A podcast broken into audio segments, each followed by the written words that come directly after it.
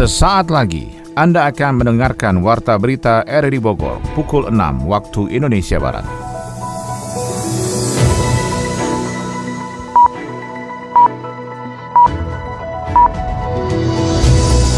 Selamat pagi dan salam jumpa. Kembali kami hadir dalam Warta Berita edisi hari ini, Sabtu 9 April 2022. Siaran ini bisa Anda dengarkan melalui audio streaming pada aplikasi RRI Play di perangkat smartphone Anda dan turut disiarkan Radio Tegar Beriman Kabupaten Bogor. Berita utama hari ini adalah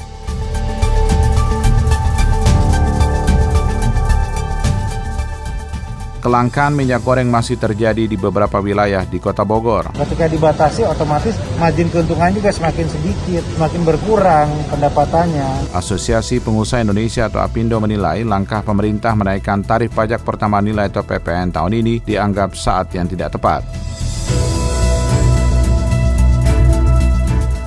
Dari hasil monitoring, evaluasi serta verifikasi KONI Kabupaten Bogor menargetkan 162 medali dari semua cabur yang diikutsertakan pada Perprov Jawa Barat 2022 mendatang. Selain ada yang atlet permohonan mutasi, bila kerja, dan kita perlu validasi. Saya Maulana Isnarto, inilah Warta Berita selengkapnya.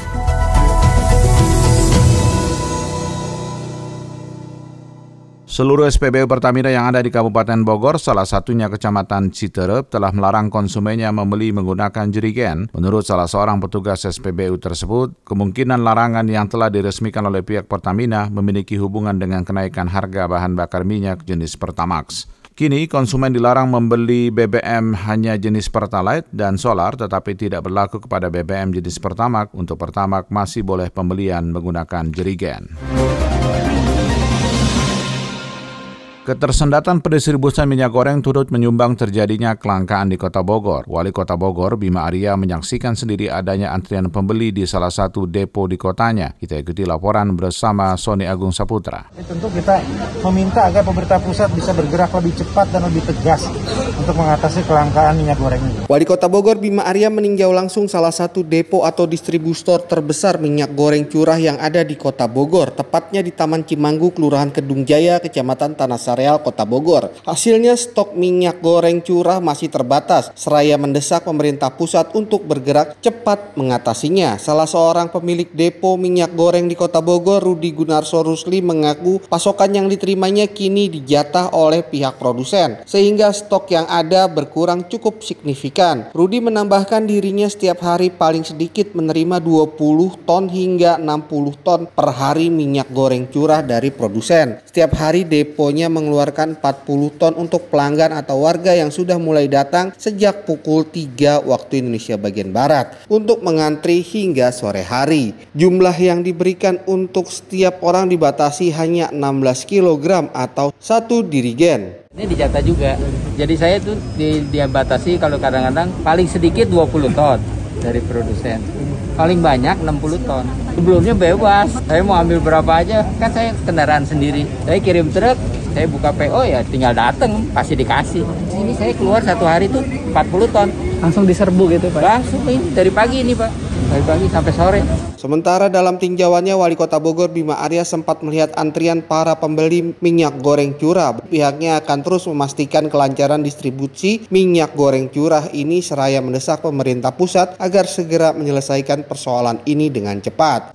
Memang persoalan utama adalah produksinya dari Jakartanya. Jadi sudah sedikit di sana sudah dijata. Nah sehingga kemudian Pak ini mengambil kebijakan uh, untuk batasi juga penjualannya sesuai dengan aturan. Kita lihat ya selama ini kan nggak pernah ada antri ya di sini ya, Ardi ya. Kalau dulu dulu nggak dulu ada. ada. sejak sejak ini aja. Sejak krisis minyak goreng ini pada antri dan yang kasih yang yang yang membuat kita prihatin adalah mereka ini kan penjual minyak goreng di warung-warung. Ketika dibatasi otomatis margin keuntungan juga semakin sedikit, semakin berkurang pendapatannya, apalagi memasuki lebaran. Sampai saat ini pihaknya berusaha memastikan distribusinya berjalan dengan seadil-adilnya agar semua kebagian. Namun demikian pemerintah pusat agar bisa bergerak lebih cepat dan lebih tegas untuk mengatasi kelangkaan minyak goreng curah.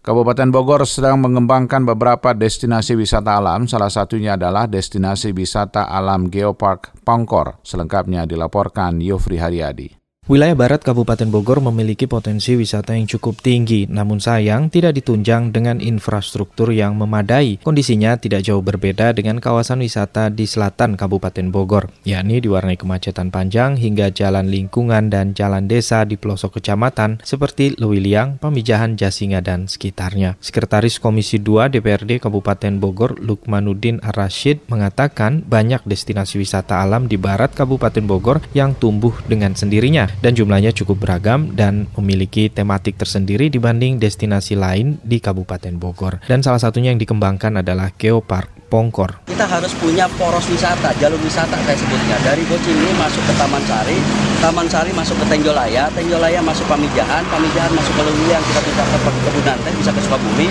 Lewiliang masuk ke Nanggung di situ sentralnya Geopark Pongkor itu. Nah sekarang geoparknya kita bangun, sekarang sedang diusulkan menjadi geopark destinasi internasional, tapi jalannya tidak belum. Salah satunya infrastruktur gitu kan. Di sisi lain, akademisi dari Universitas Mercu Buana Jakarta yang juga berasal dari Kabupaten Bogor Bogor, Atep Afia Hidayat berharap dengan dibukanya keran moratorium pemekaran daerah otonom baru, rencana pengembangan ruas jalan penghubung antar kawasan wisata dan potensi daerah dapat diwujudkan. Memang tidak dapat dipungkiri bahwa kebijakan moratorium atau penghentian sementara pemekaran wilayah masih diterapkan pemerintah pusat, terutama dengan alasan anggaran. Jadi kendalanya ada pada pendanaan. Namun pasca pandemi COVID-19 diharapkan keuangan negara dan perekonomian nasional segera pulih sehingga berbagai usulan pemekaran wilayah yang sempat tertunda dapat di prosesnya dilanjutkan kembali. Kabupaten Bogor Barat merupakan kawasan yang memiliki sumber daya alam yang berlimpah, beragam potensi seperti pertanian, peternakan, perikanan darat, kehutanan, pertambangan, dan pariwisata bisa dikembangkan lebih lanjut, terutama jika kewenangan pengelolaan sebagai daerah otonom sudah diberikan pemerintah pusat. Jika melihat tingginya potensi yang ada, seharusnya juga dibuat rencana khusus membuka ruas jalan yang menghubungkan Geopark Pongkor dengan daerah lain seperti Sukabumi dan Kabupaten Kabupaten Lebak, Banten, serta mengintegrasikan jalur Cikidang, Pelabuhan Ratu dengan jalan tol Bocimi yang kini existing. Dek, tolong ibu beliin beras ke warung ya. Iya bu, bentar lagi tanggung main game ini. Dek, tolong bantu bapak angkat pindahkan lemari dek. Iya iya, bentar pak, lagi bikin konten video dulu. Dek, makan dulu ini. Baksonya udah dibeliin juga. Cepet makan. Sabar kenapa kak? Ade lagi chattingan dulu sama teman. Wah, netizen lagi rame nih. Komen di IG-nya si selebgram. Ikutan ah. Woi, kalau nyebrang jangan lihat HP dong. Untung nggak ketabrak. So, sorry bang, sorry bang. Menggunakan gadget bisa menjadi hal yang menyenangkan. Namun, jangan sampai gadget menyita waktu dan perhatian terhadap lingkungan sekitar apalagi sampai mencelakakan diri kita.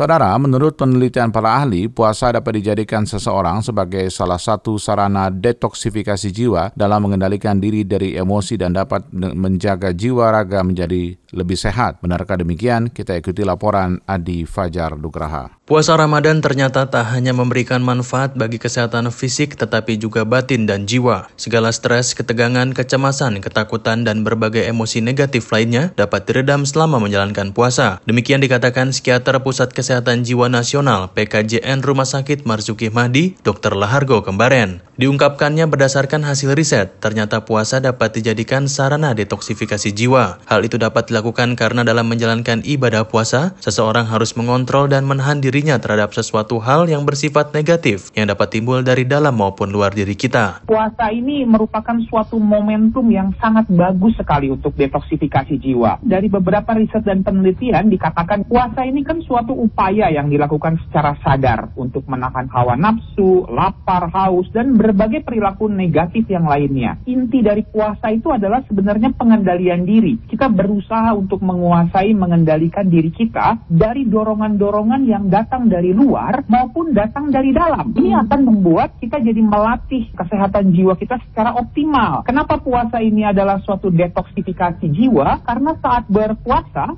kita mengambil jarak, menjauhi hal-hal yang sering kali membuat jiwa kita terganggu. Dengan beragam manfaatnya, Dr. Lahargo menuturkan pola hidup baik yang dijalankan selama puasa Ramadan dapat terus diimplementasikan pada kehidupan kehidupan sehari-hari setelahnya. Hal itu dilakukan untuk memperbaiki diri dalam rangka menjaga kesehatan jiwa dan raga. Perilaku baru yang sehat kan terbentuk pada saat puasa. Contohnya ya, misalnya pada waktu puasa ini kan kita jadi ada perilaku berusaha menahan amarah kita untuk tidak emosi.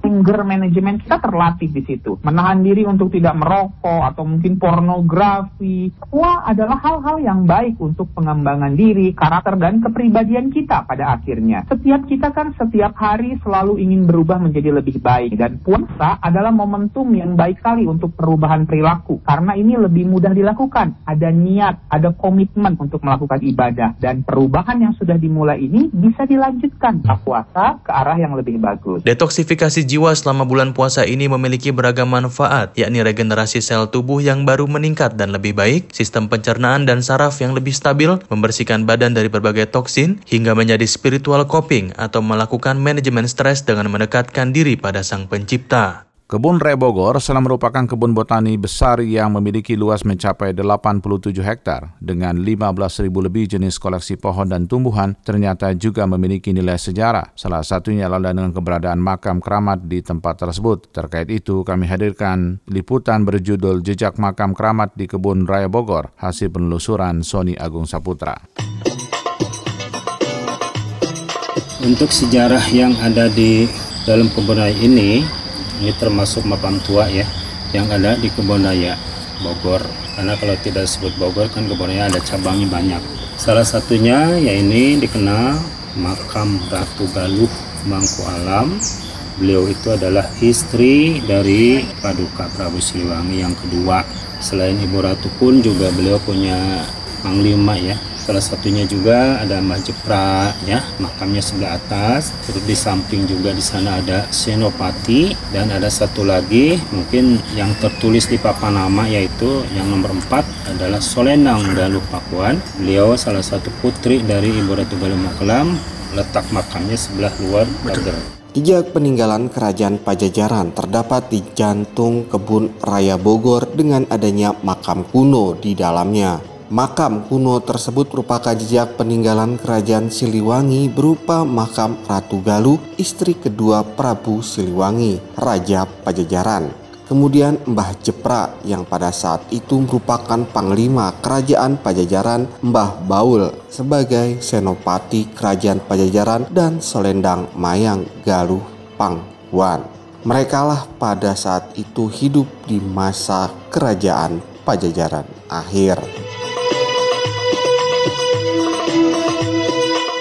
Makam ini terletak sekitar 600 meter dari pintu utama satu kebun raya Bogor saat RRI mendatangi makam tersebut bertemu dengan juru kunci Rohman yang sudah turun-temurun menjaga areal makam tersebut. Rohman mengungkapkan Ratu Galuh merupakan pendatang yang berasal dari tanah suci Mekah untuk melakukan perjalanan ke tanah Jawa dengan berlabuh di Tatar Pasundan. Ratu Galuh masih keturunan Rasulullah Muhammad SAW dari keturunan Sayyidina Ali datang ke Tatar Pasundan untuk melakukan siar keislaman di saat zaman kerajaan Pajajaran.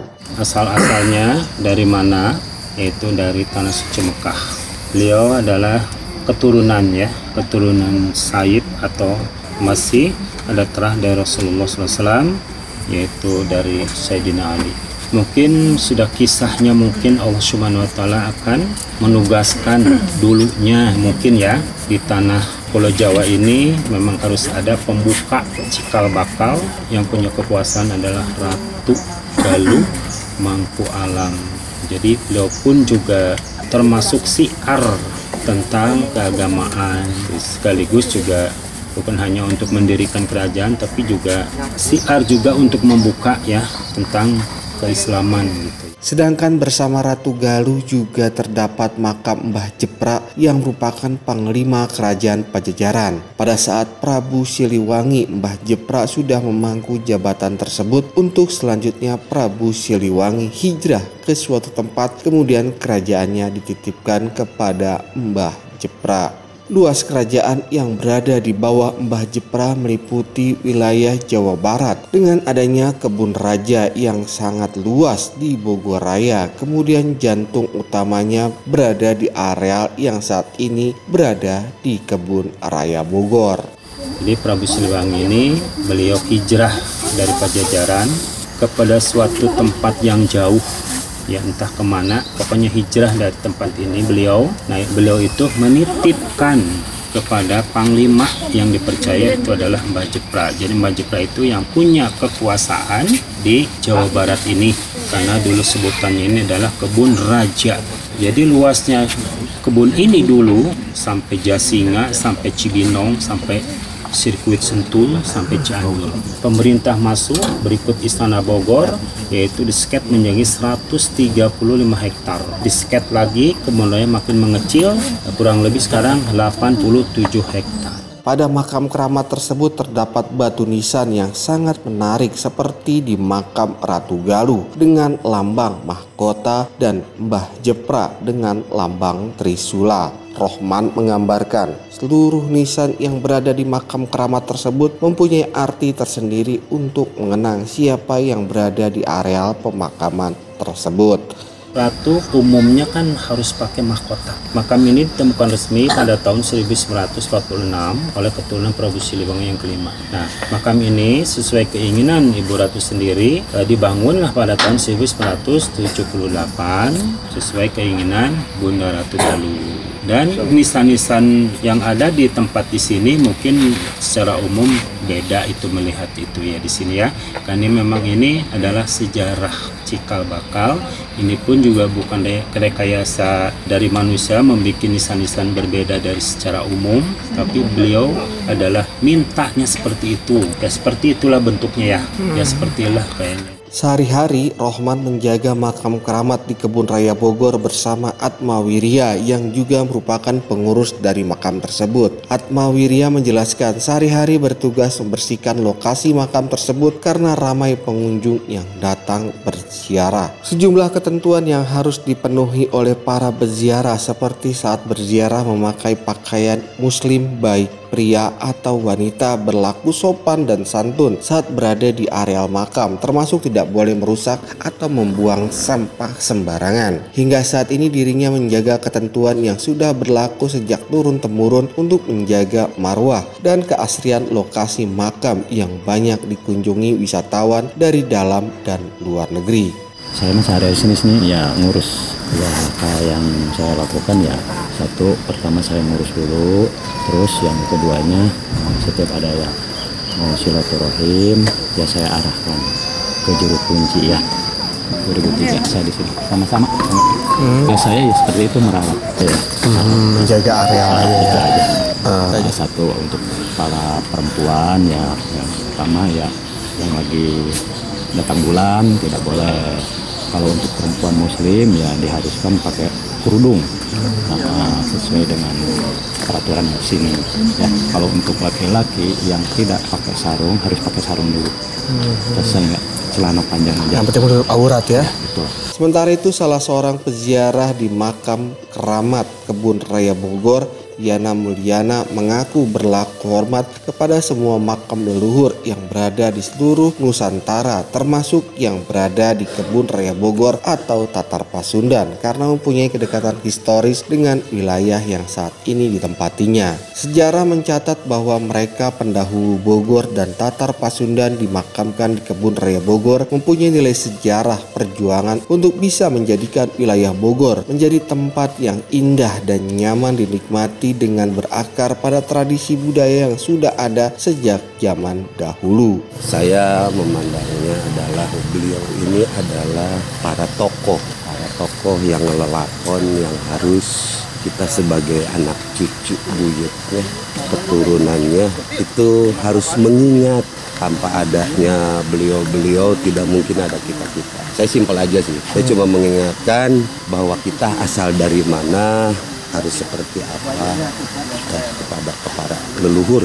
Salah satunya adalah seperti kita menjaga tali silaturahmi. Jadi harapan saya dengan adanya jarah akbar ini tercipta yang namanya silaturahmi yang tadinya tidak pernah ketemu dengan paguron-paguron akhirnya disatukan di dalam Dirinya juga menganggap salah satu cara untuk menghormati para makam leluhur yang ada di Tatar Pasundan dengan tetap menjalin silaturahmi antar anak bangsa agar bisa meneruskan cita-cita leluhur untuk hidup dalam kemandirian dan saling guyup satu sama lain sehingga bisa lebih menata untuk kehidupan yang akan datang.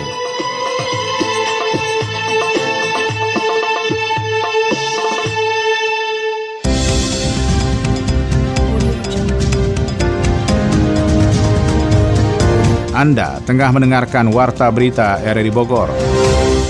Dari dunia ekonomi, Asosiasi Pengusaha Indonesia atau APindo menilai langkah pemerintah menaikkan tarif pajak pertama nilai atau PPN tahun ini dianggap tidak tepat. Sementara itu, Badan Kebijakan Fiskal BKF Kementerian Keuangan mengklaim kondisi ekonomi Indonesia sudah mulai kembali ke level pra-pandemi. Dua topik ekonomi tersebut akan disampaikan Adi Fajar Nugraha. Ketua Asosiasi Pengusaha Indonesia APindo Haryadi Sukamdani menilai langkah pemerintah menaikkan tarif pajak pertambahan nilai atau PPN dari 10% menjadi 11% pada tahun ini dianggap tidak pas meski dulu pihaknya menyetujui rencana ini. Pasalnya kenaikan tarif PPN bertepatan dengan momen Ramadan. Menurut Haryadi, beban pengeluaran masyarakat cenderung meningkat pada bulan puasa apalagi kini harga sejumlah komoditas juga tengah melonjak naik. Proyeksinya kenaikan tarif PPN akan membuat inflasi bulanan berada di kisaran 0,3 persen sampai 0,5 persen pada April 2022. Sementara inflasi tahunan perkiraannya akan di atas 4 persen alias lewat dari target pemerintah yaitu 3,5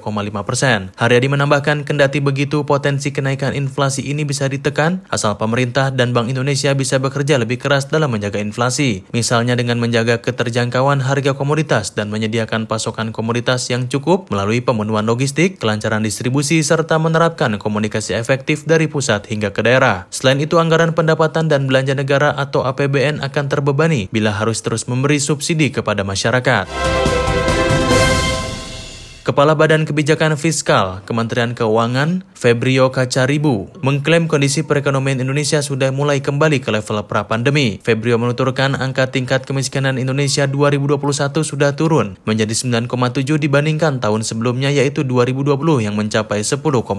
Lebih lanjut ia juga mengatakan secara perekonomian Indonesia termasuk negara yang paling berhasil mengelola pandemi dibandingkan dengan negara di Asia Tenggara lainnya. Febrio menyebut pertumbuhan perekonomian Indonesia terkontraksi sekitar 2,1 persen pada 2020, sementara banyak negara terkontraksi di minus 2 digit. Menghadapi hal tersebut, pemerintah mengeluarkan peraturan pemerintah pengganti undang-undang atau Perpu yang memperbolehkan melepas 3% dari PDB dan untuk defisitnya paling tidak sampai 3 tahun. Febrio berharap pertumbuhan ekonomi Indonesia tahun ini semakin baik, pengangguran semakin sedikit, serta angka kemiskinan pun akan turun.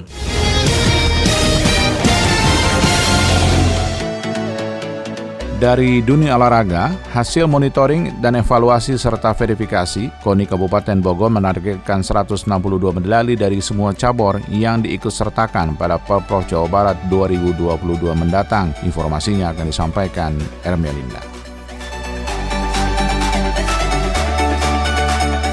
Hasil verifikasi kepada 53 cabang olahraga yang masuk dalam naungan KONI Kabupaten Bogor menjadi dasar real keoptimisan KONI Kabupaten Bogor menata Porprov Jabar 2022 yang akan dilangsungkan di Tasikmalaya, Subang, dan Bandung Barat. Ketua Umum KONI Kabupaten Bogor Junaidi Samsudin menjelaskan dari 54 cabang olahraga yang ada di dalam naungan KONI, sudah 53 cabang olahraga yang telah melakukan verifikasi. Dan dari hasil verifikasi tersebut muncul angka 162 medali emas yang bisa diraih kontingen Bumi Tegar Beriman pada perhelatan olahraga bergengsi Setanah Sunda nanti. Junsam panggilan akrab Junaidi Samsudin memastikan jika total 162 emas ini murni dari atlet lokal binaan 53 cabang olahraga yang ada di dalam naungan KONI. Jika berbicara mutasi, tentunya capaian prestasi medali emas diperkirakan akan melebihi angka tersebut. Hasil verifikasi ini juga akan menjadi bahan audiensi langsung KONI kepada Bupati Bogor. Kami akan laporkan kepada bupati. Setelah kami laporkan, nanti mungkin ada arahan-arahan terkait masalah slot untuk mutasi atau tidak. Tapi sementara ini kami belum membuka slot untuk mutasi. Dan insya Allah dari 162 ini pun mungkin ada akan bertambah karena ada dua cabur lagi yang belum kita verifikasi berkaitan dengan yang satu pengurusnya belum terbentuk atau sedang ada masalah, yang satu lagi ketuanya sedang proses pengunduran diri. Evaluasi cabang olahraga terus juga dilakukan Komite Olahraga Nasional Indonesia KONI Kabupaten Bogor menjelang Porprov 2022. Pendataan data atlet kerap menjadi pembahasan KONI dengan Ketua Cabang Olahraga. Wakil Ketua Dua Bidang Prestasi Wawan Darmawan yang memimpin rapat evaluasi menjelaskan jika saat ini KONI menetapkan data atlet prioritas dan prestasi prestasi dari masing-masing cabang olahraga agar nantinya KONI juga bisa memberikan target medali yang harus diraih pada perhelatan olahraga bergengsi di Tanah Pasundan. KONI juga sudah memantau hasil dari babak kualifikasi yang bakal menjadi tolak ukur kesiapan Kabupaten Bogor dalam mengikuti multi-event 4 tahunan tersebut. Selain itu, setiap cabang olahraga juga harus memaksimalkan potensi putra-putri daerah yang harus diterjunkan di berbagai event kejuaraan baik lokal, nasional, hingga ke tingkat internasional internasional. Masalahan yang dicabur yang perlu kita sikapi, terutama keseimbangan atlet. Nah atlet kita juga yang kemarin kita meraih juara umum di wilayahnya 254 masih itu yang perak dan sebagainya saya ada datanya dari 51 cabur 60 nomor kan dari pertandingan kemarin ini perlu di updating data karena kan ada atlet-atlet selain ada yang atlet permohonan mutasi, bidang kerja dan kita perlu validasi. Sebelumnya pelaksanaan Pekan Olahraga Provinsi Porprov ke-14 Jawa Barat Jabar 2022 secara resmi sudah diundur dari Juli menjadi November 2022. Pengunduran jadwal pelaksanaan pesta olahraga terbesar di Jabar tersebut tentunya akan berdampak plus minus bagi kesiapan semua atlet dari semua cabang olahraga cabur masing-masing kontingen peserta Porprov ke-14 Jabar 2022.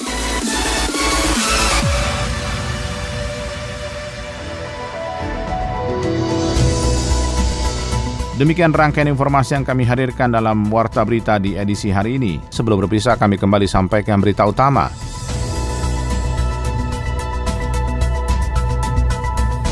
Kelangkaan minyak goreng masih terjadi di beberapa wilayah di kota Bogor. Asosiasi Pengusaha Indonesia atau APindo menilai langkah pemerintah menaikkan tarif pajak pertama nilai atau PPN tahun ini dianggap saat yang tidak tepat.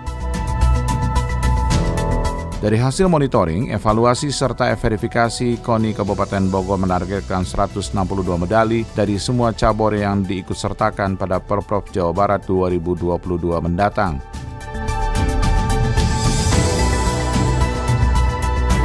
Mewakili kerabat kerja bertugas, saya Maulana Estarto mengucapkan terima kasih. Selamat pagi.